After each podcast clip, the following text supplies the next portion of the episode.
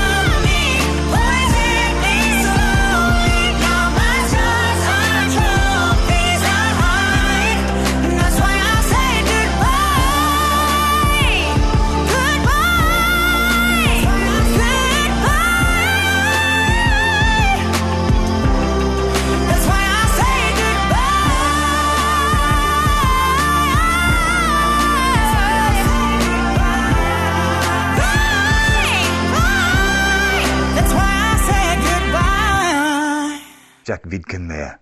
And now to our interview.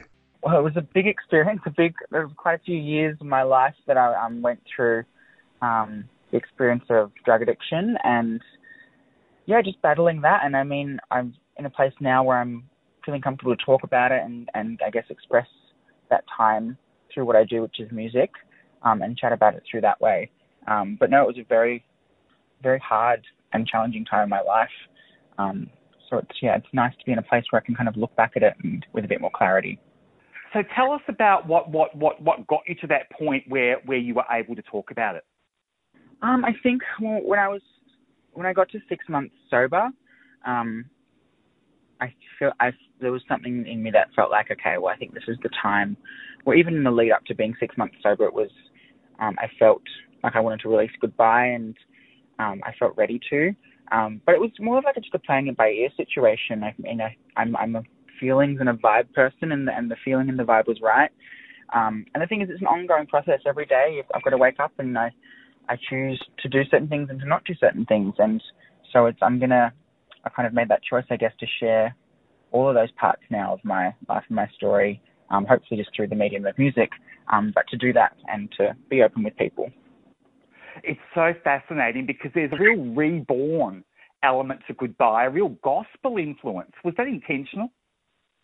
Um, I honestly, I think it's just kind of it was born out of that raw emotion, and I think gospel music has that. Um, I mean, I grew up listening to gospel music, and I, it's one of my main influences. I think, um, growing up like vocally and, and what I listened to. Um, so I think naturally it kind of snuck in there. 3CR.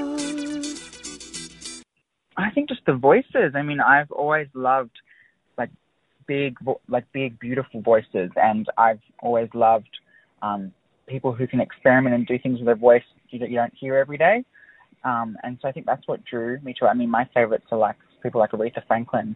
Um, I love like Keke Wyatt and a whole bunch of people that people probably don't like know about, or Kim, Kim Burrell and a lot of like pastors of churches in America who um, are artists, but ma- like mainly are, are pastors of churches and they're singers. So that was kind of what I grew up. I don't even know how I found them, to be honest, but I I found them somehow, and that's who I grew up listening to. So, what do you do to keep your voice in such great shape? Not much. I should probably do a lot more, to be honest. When I was younger, I was so much better, and I would, I mean, I, I, I would drink certain teas all the time. I wouldn't have dairy. I wouldn't have this. I wouldn't have that before singing.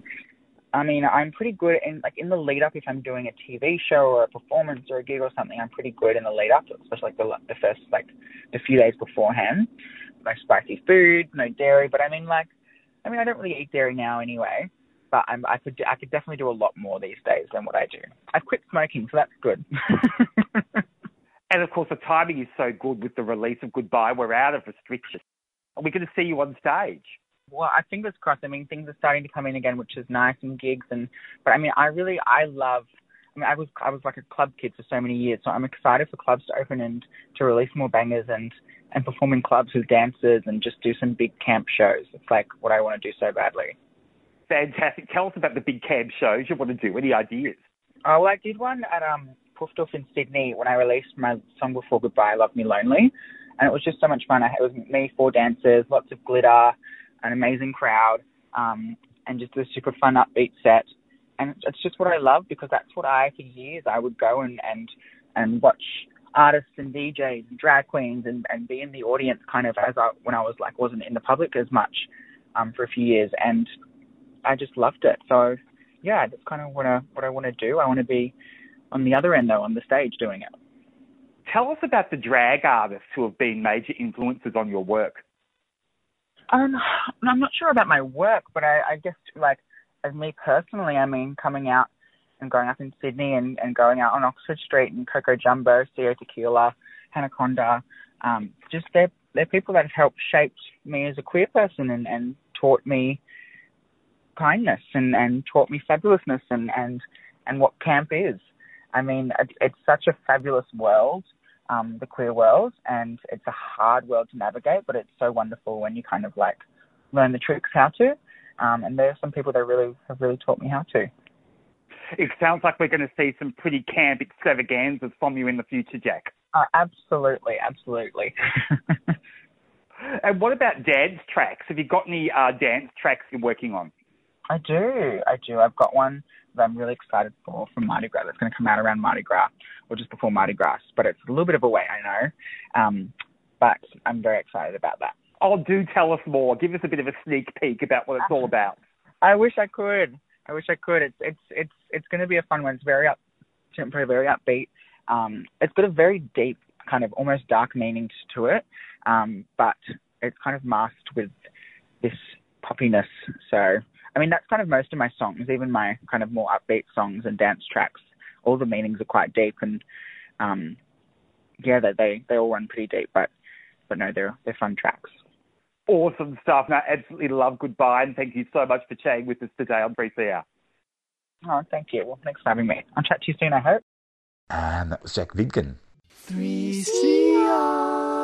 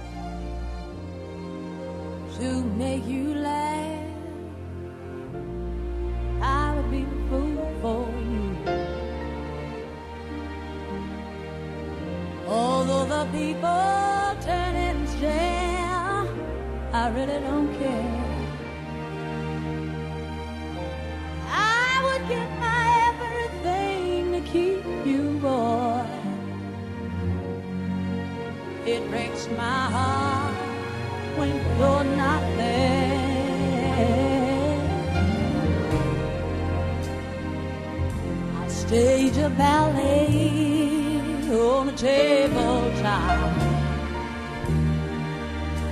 Command performance, finger slide, yeah, yeah. And although I ain't got no tune, my show ain't gonna fly. I'll find the music there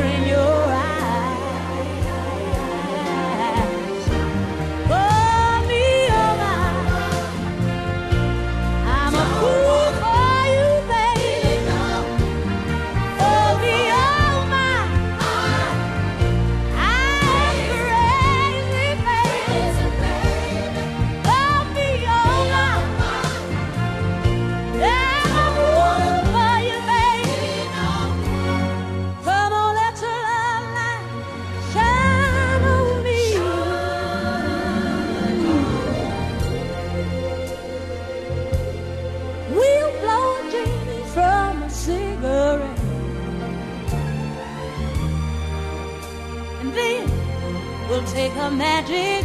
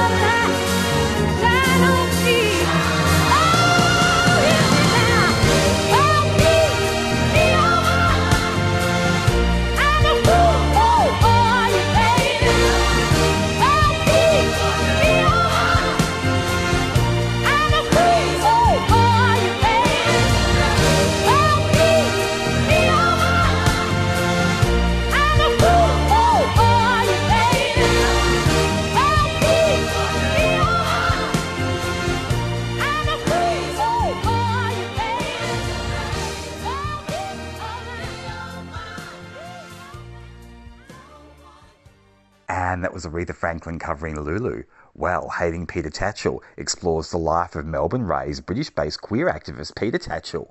And I spoke with the documentary's writer and director, Christopher Amos. Well, I've known Peter for 20 years, uh, well, 15 years when I started this film. And I knew that he was uh, he was unpopular with certain parts of the gay community, which I always found quite strange considering how much he'd contributed to the gay community's cause.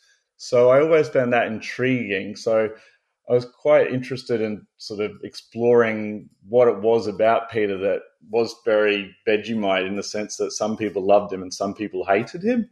And I thought that was a good sort of premise for a film. So why do people love or hate him, do you think?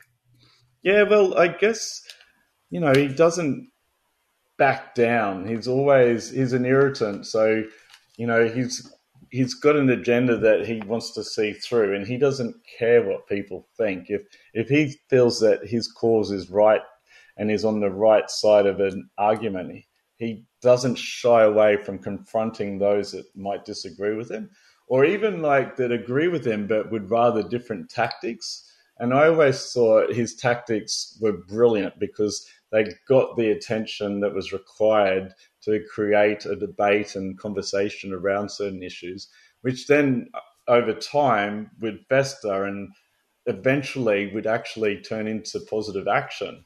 So I always thought that was brilliant because he was kind of like a catalyst. I always refer to it as he's the detonator in a grenade, where he's the pin that's pulled out and then it explodes, and suddenly everyone's debating a certain topic.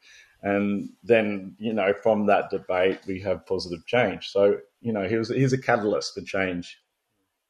And he's been doing it since the early 1970s in Britain and abroad after, after moving there from Australia. What's your favourite direct action of Peter Tatchell's and why? Oh dear. I think um I think the one that really captured my imagination is when he stormed into the Archbishop of Canterbury's Easter sermon. I thought that was really brave because you know, it was touching on a lot of different themes. It wasn't just about gay liberation, it was confronting religion and the politics that goes around religious attitudes towards homosexuality. And I grew up in Rockhampton where the local priest, the dean, he lived over the road from my family. And I was raised by two lesbians in Rockhampton. So, you know, I think that really had a really talked to me that action because you know I find that religion is one of the main persecutors of gay rights and one of the main obstacles that gay people face in having a gay life and I think they you know challenging religion is really important um, as much as challenging politics as well so I guess that was a, a direct action that really sung out to me and he was so attacked and condemned for that direct action uh, but even the Archbishop of, of, Canterbury, you know, decades later in your documentary, kind of acknowledged that it was a gutsy thing to do and perhaps, you know, even the right thing to do. Yeah, I don't know if he'd say he agrees with it being the right thing to do.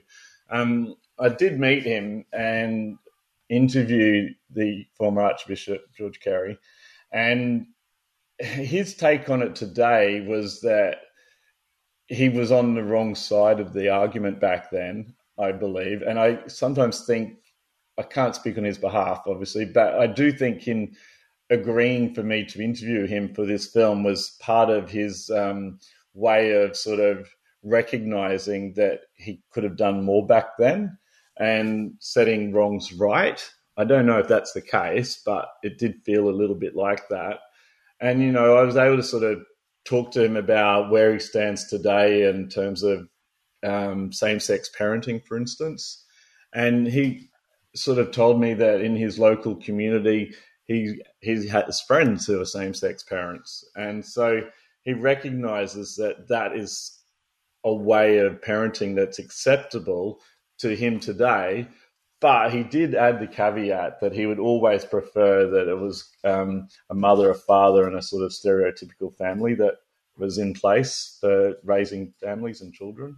So he's still a little bit borderline, but I think he also recognizes that Peter's activism isn't just limited to gay rights; it's also to equality for um, for everyone. And you know that's a religious um, ideal that's part of the Ten Commandments, isn't it? Love thy neighbor. So I think, you know, I think when he sort of looks in hindsight at Peter's career and longevity, he takes all of that into account in his acceptance of Peter, even though he might not agree with everything.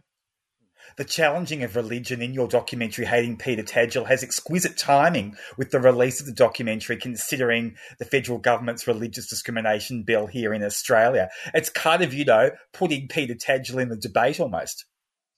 Yeah, I, that part of um, what was going on was, I'm not sure where it's at at the moment, but I know that um, religious freedoms, so supposed religious freedoms in the law, um, are constantly being like accepted where they shouldn't be. And I think the Scott Morrison government's got a lot to answer for in terms of backtracking on sort of um, various gay discrimination bills and things like that that allows religion to still discriminate. I think it's outrageous. And hopefully, you know, if people watch this film, they that might change their opinion and if they were siding towards Scott Morrison in that debate. Um, yeah, it's a good point actually. Maybe we should be presenting this film as sort of background for people that are making those decisions. I absolutely love the interviewing by Ian McKellen, interviewing Peter Tatchell in the documentary. Uh, how'd that come about? Ian is an activist um, for an organisation called Stonewall primarily, and he is a long, long-standing supporter of Peter as well. Um, so it was, you know, it was reached out to early on in the pre-production process, and I knew that we needed some names attached to the film if we were going to get the eyeballs on this film after it comes out. Um, so yeah, Peter reached out and he agreed. So we rocked up to Ian McKellen's house for a day's filming one day and put the two in front of the camera. Um, also, with Ian, I knew that I, I, was interviewing Peter quite often in the research stage, and he would always come across very media-like, like a broadcaster, and would paraphrase himself, and it it was. It, he didn't have the same sort of level of respect for me as an interviewee documentary filmmaker as he would talking to one of his counterparts that's also got that history and that wisdom and has lived through the AIDS crisis and all of this history that Peter's lived through. So it made sense to me that Peter would be interviewed by someone of his stature and standing with that history. And I think that comes across when you watch the film in terms of Ian's over the material that Peter's been through. And I think Peter's um, reaction to those questions is is more natural than it would be, say, coming from a, me asking him a question and him answering that. Does that make sense? Yeah.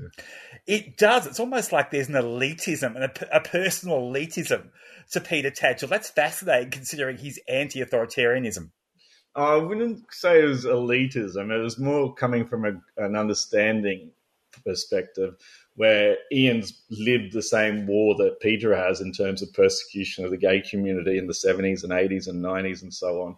And I think that shared experience gives Ian a bit more qualification to be the one that's asking those questions about Peter's life story than say a young whippersnapper like myself who didn't live in those those periods in UK and and wasn't living in part of that resistance um, in the gay liberation. So I think it's more about having that shared experience rather than elitism.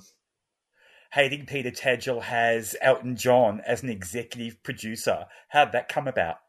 Yeah, so Elton John and his husband David Furnish have been quite supportive early on. Um, initially, before we started the production, I'd met David at um, a function, and he said, "Reach out to us whenever you're ready. We're happy to support."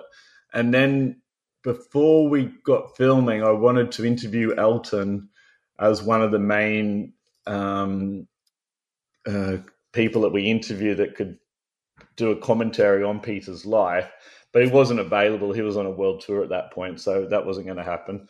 And then once we finished the rough cut of the film, I showed it to them, and they loved it. And I asked if we could have a song from Elton in the soundtrack, possibly over the final credits. And then I, then they agreed to that, and then from that, I, I, I, just thought, well, they keep saying yes to everything. I may as well see if we can add them on as exec producers, which um, they agreed to as well. And that helped open the doors to, say, Netflix, where the film is streaming worldwide now.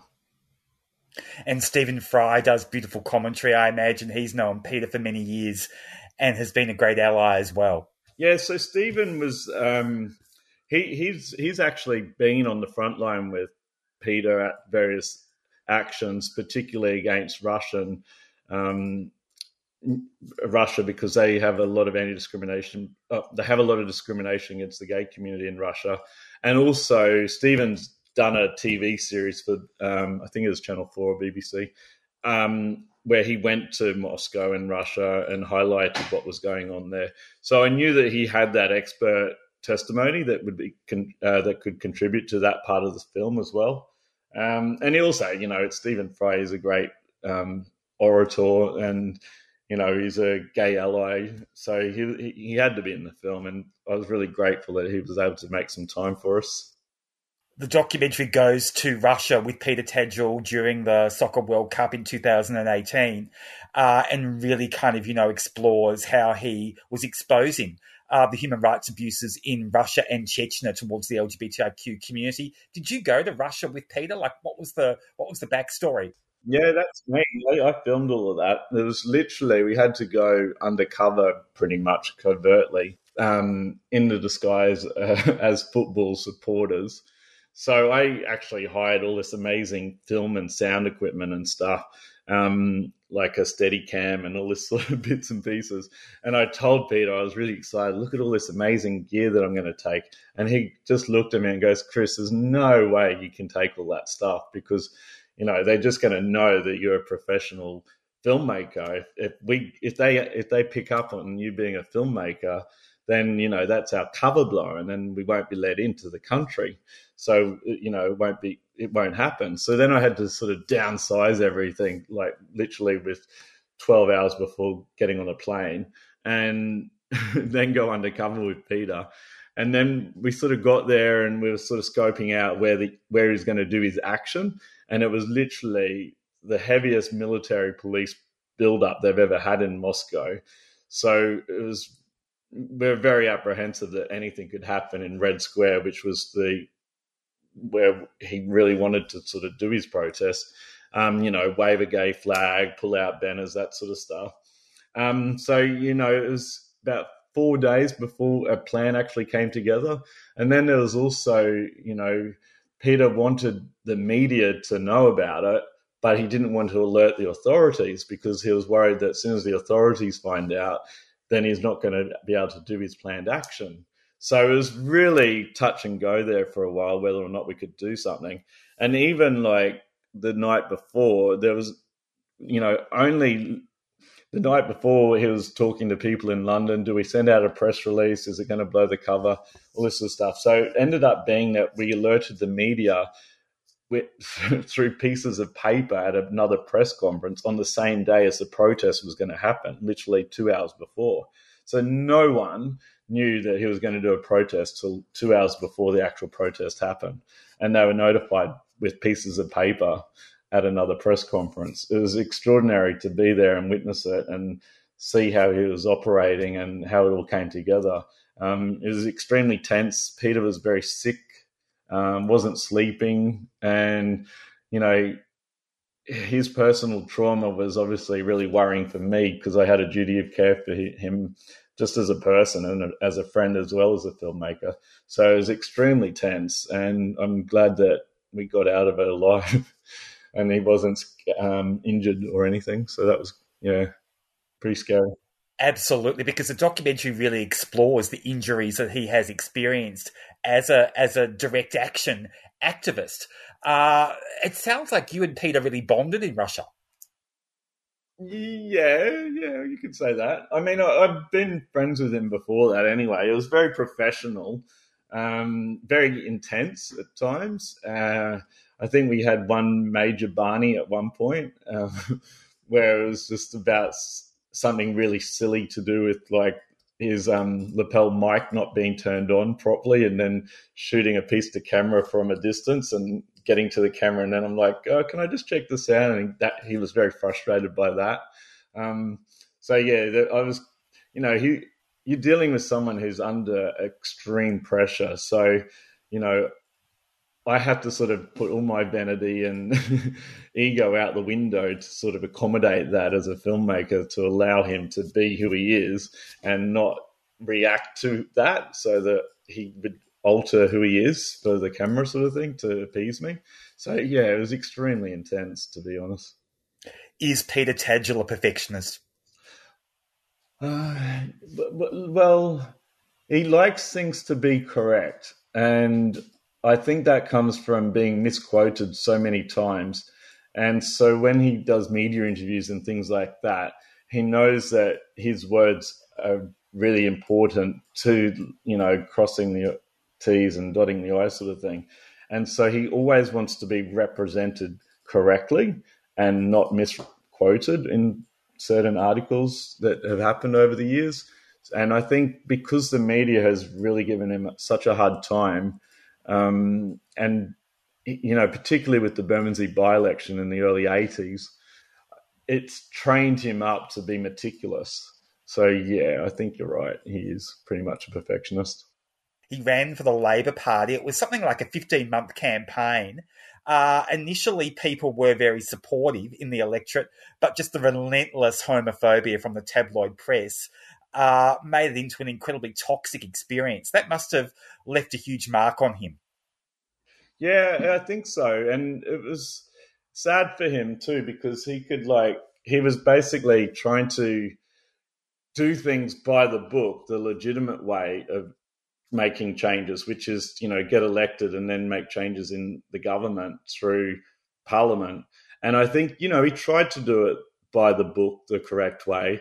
But, you know, the way um, the homophobes came out for him and the media, you know, he was nicknamed Red Pete, you know, turned into this um, dangerous man in society, you know, all by the all by the Murdoch press, pretty much, and the Sun newspaper, and you know they they really did a hatchet job on him, and so it made it very very difficult for him to put through an agenda for equality um, that was going to be good for the supporters of the community because they were only seeing headlines that sort of made him out to be a socialist, communist, all this sort of stuff. You know, he was even crucified for being an Australian working in UK politics. So I think that experience really did harden him and give him a resolve for fighting injustice even more. So it is very much a part of who the, who he is today. 3CR. You're listening to an interview with hating Peter Tatchell director Christopher Amos on 3CR's in your face. So, how did you get to know Peter Tatchell all those years ago? What's the backstory there? Peter, uh, I knew that he was a well known activist, and I was a magazine editor for Bent Magazine, which was the largest UK gay publication at the time and distributed for free in bars and clubs all over the UK. And so I knew it was really important that he would have a column inside that publication because he was the leading spokesperson. So I actually had him talk once a month. Well, not talk, but write a column once a month. And I also had the um, the chairman of Stonewall have a conversation with me each month as well. So I had sort of the right and left of the gay debate talking in the publication every month. And then, you know, we'd give them a little tiny fee for their efforts. And so it was just through that writing that I built up a rapport with him. To what extent do you think that Peter Tatchell is under recognised in Australia? Yeah, so he, I, I, I know that it's, it's, he's done a lot of um, expert testimony, so to speak, like on ABC and SBS over the years. So even though he's under recognised, it's not from lack of having recognition in the media here. It's just that his exposure isn't as consistent. So over that 55 year period of activism, he has been picked up on by media here. But I know that in terms of when the debate was going through for marriage equality, I did ask Peter, "Are you going to chime in on this and like make a statement?" And he said, "Well, he said I won't because Australia has a very good representation of activists fighting the cause here as it is. So he tends to lend his uh, voice and time and energy into um, activism where he feels like it, his in, involvement can make a difference. And so he could see that what was happening here was already being well handled by activists. So that's why he didn't sort of reach out and get involved too much. Um, so potentially that's why his um, profile's not as big here. But it's interesting. I mean, Australians revere other Australians who, you know, succeed overseas and have huge brand recognition and name recognition overseas. But yet, the queer community, the gay community here in Australia, doesn't seem to acknowledge Peter's huge contribution as much as I think it should. What do you think's going on there? So I think it depends on the age of the person. So if you talk to uh, like gay males over 55, I expect the majority of them will have heard of Peter Tatchell. But if you speak to lesbians under 40, I doubt they will have. And I think that's a generational thing because the battles have sort of been not won 100%, but the lifestyles of the generation of gays between sort of up to 50 has been very open for them. You know, a lot of them didn't live through the AIDS crisis, for instance. And so their awareness of gay politics isn't as strong as those that did have to fight before. And, you know, the younger ones sort of enjoy the celebration of gay lifestyle with gay pride marches and things like that. But in terms of actually being actively on the front line doing direct action, I don't think many of them have had to do that in their lifetime. So they're probably not as aware of uh, activists of notoriety, um, particularly if they're not in this country.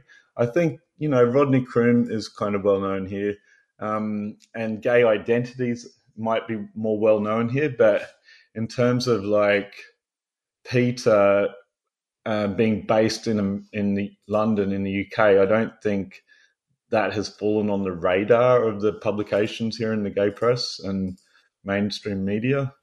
Does that make sense? It's it's interesting in Britain because even during the, the early years of the HIV/AIDS crisis, and also when Peter was taking on the church, he was viewed by the public, including the queer community, as an irritant. But then he took on Robert Mugabe and tried to make citizens' arrests. Hmm. That made him a hero. Can you tell us a bit about that? I mean, your documentary explores that so eloquently. Yeah, so I guess when you put a common enemy and then you can kind of you can win over affection of people that might not necessarily be on your side if there's a common enemy like a bigger worse figure so to speak. So i think it's a case of that happening.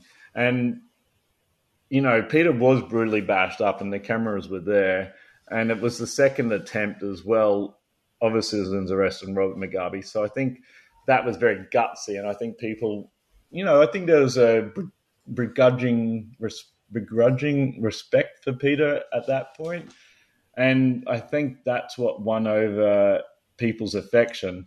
And you know, I think just the longevity, like people always seem to warm to people that go through ups and downs and ups and downs and keep fighting and bouncing back. And I think that does inherently come with more respect for that personality.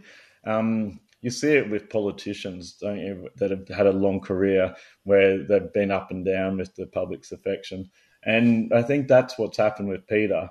And in terms of the like the actual results of Peter's active um, direct action against Mugabe, there were sanctions placed on Zimbabwe, and you know the world did take notice and did react as a consequence. So, you know, it had a very positive result in terms of you know, raising the awareness of the atrocities happening in Zimbabwe. So I think also Peter sort of highlighting equality in a different uh, part of the world sort of made people realize that Peter's there to fight for equality, not just for gay rights. And I think that sort of brought on his straight allies a lot more than it than it previously had.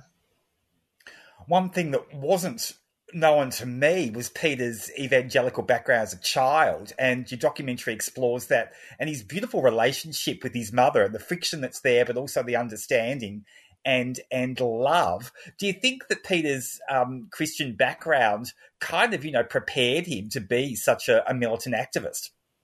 I totally believe that to be the case.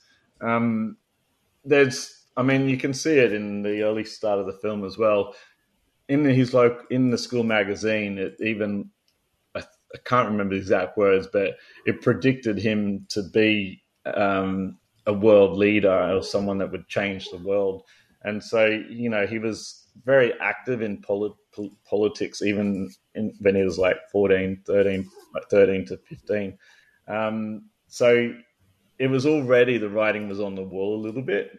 Um, he was voted head schoolboy at his school because he was that sort of character that would speak up for everyone.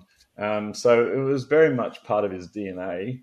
But I think in terms of his moral background um, and wanting like everyone to be equal, I think that has a religious underlying um, from his days at church as a child, um, because he just sees everyone as the same. He doesn't believe in one person being more important than another just because of their status. He's he's he's a big believer in equality for all and freedom of speech. So I think you know that has its foundation in religion potentially.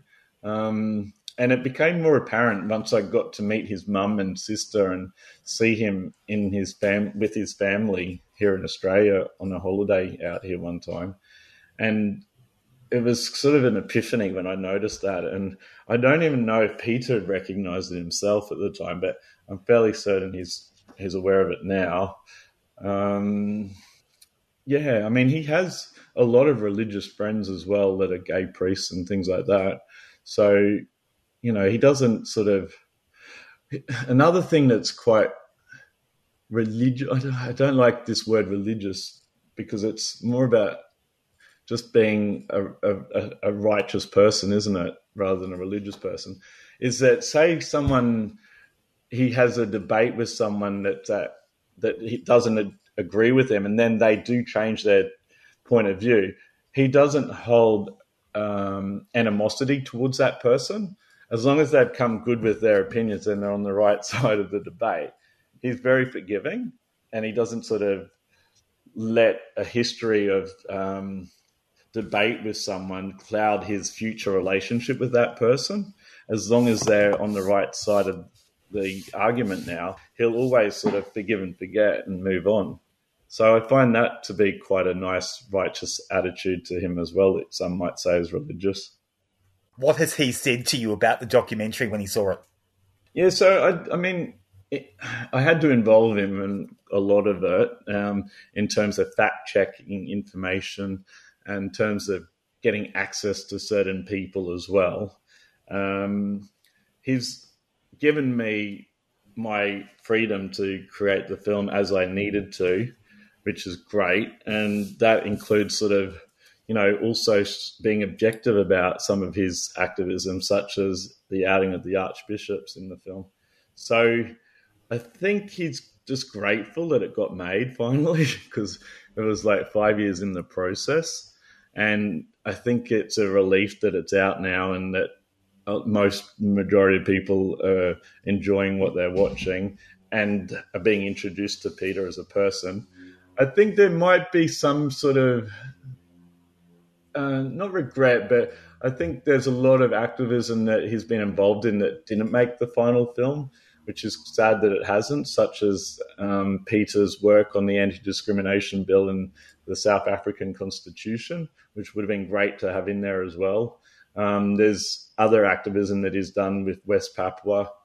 Um, so I think, if anything, he would rather not. He would like a, an extended version of a film about his life um, that touched on more of these campaign issues, and also to focus more on the um, the campaigns as opposed to focusing on him as the man. Um, you know, that was something that I always had to explain to him. This film's actually about you as a person. You're the protagonist. It's your story that we're telling here. It's not about the activism and the campaigns. And that was really hard to sort of pull pull the story back to Peter all the time, as opposed to being about religion and gay politics sort of thing. So there's they were some of the sort of struggles that I was having um, but I think overall, he's you know he's very pleased with the overall film. It's a fabulous documentary. How can people see Hating Peter Tatchell? It's very simple. If you've got Netflix, you can watch it on Netflix anytime you like. Awesome stuff. Chris Amos, you should be very proud of your documentary. Thank you so much for talking to me today on 3CR. Thanks, James. 3CR.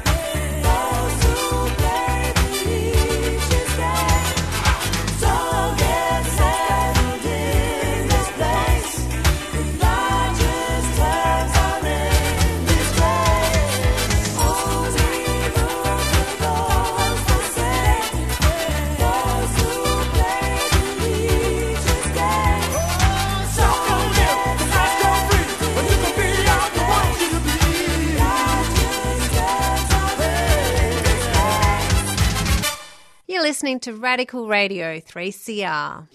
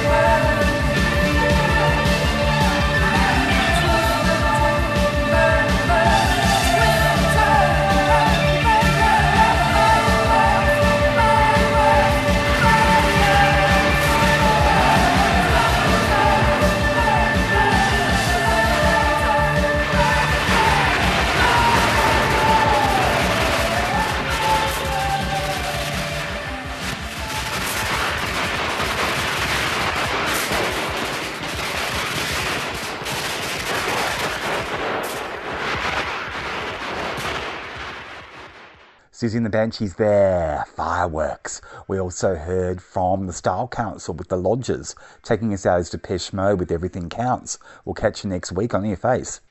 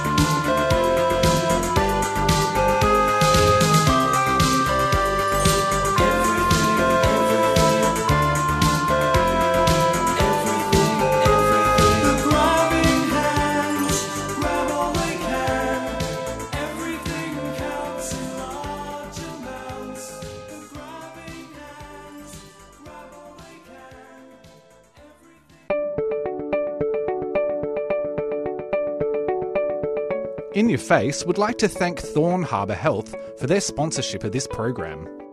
Thorn Harbour Health envisions a healthy future for our gender, sex, and sexuality diverse communities, a future without HIV, and a future where all people live with dignity and respect.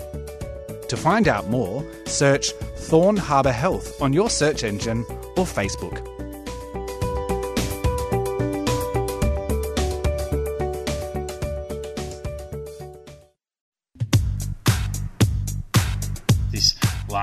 Delusion about children trapped in tunnels. That's how we got Aussie Q, it seems, and now everything else. I mean, now it's just a six month pipeline from that to Australians who, who, who live in this alternate uh, American fantasy land where they post about Donald Trump all the time. So its ability to, via Save the Children stuff, to get a whole range of different political persuasions in is what I found fascinating, you know.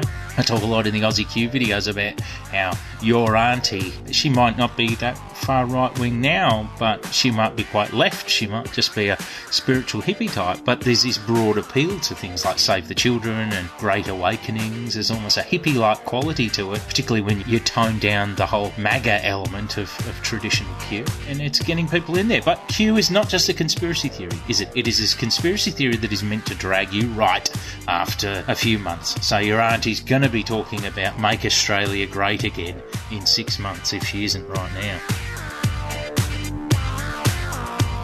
You're listening to Radical Radio 3CR.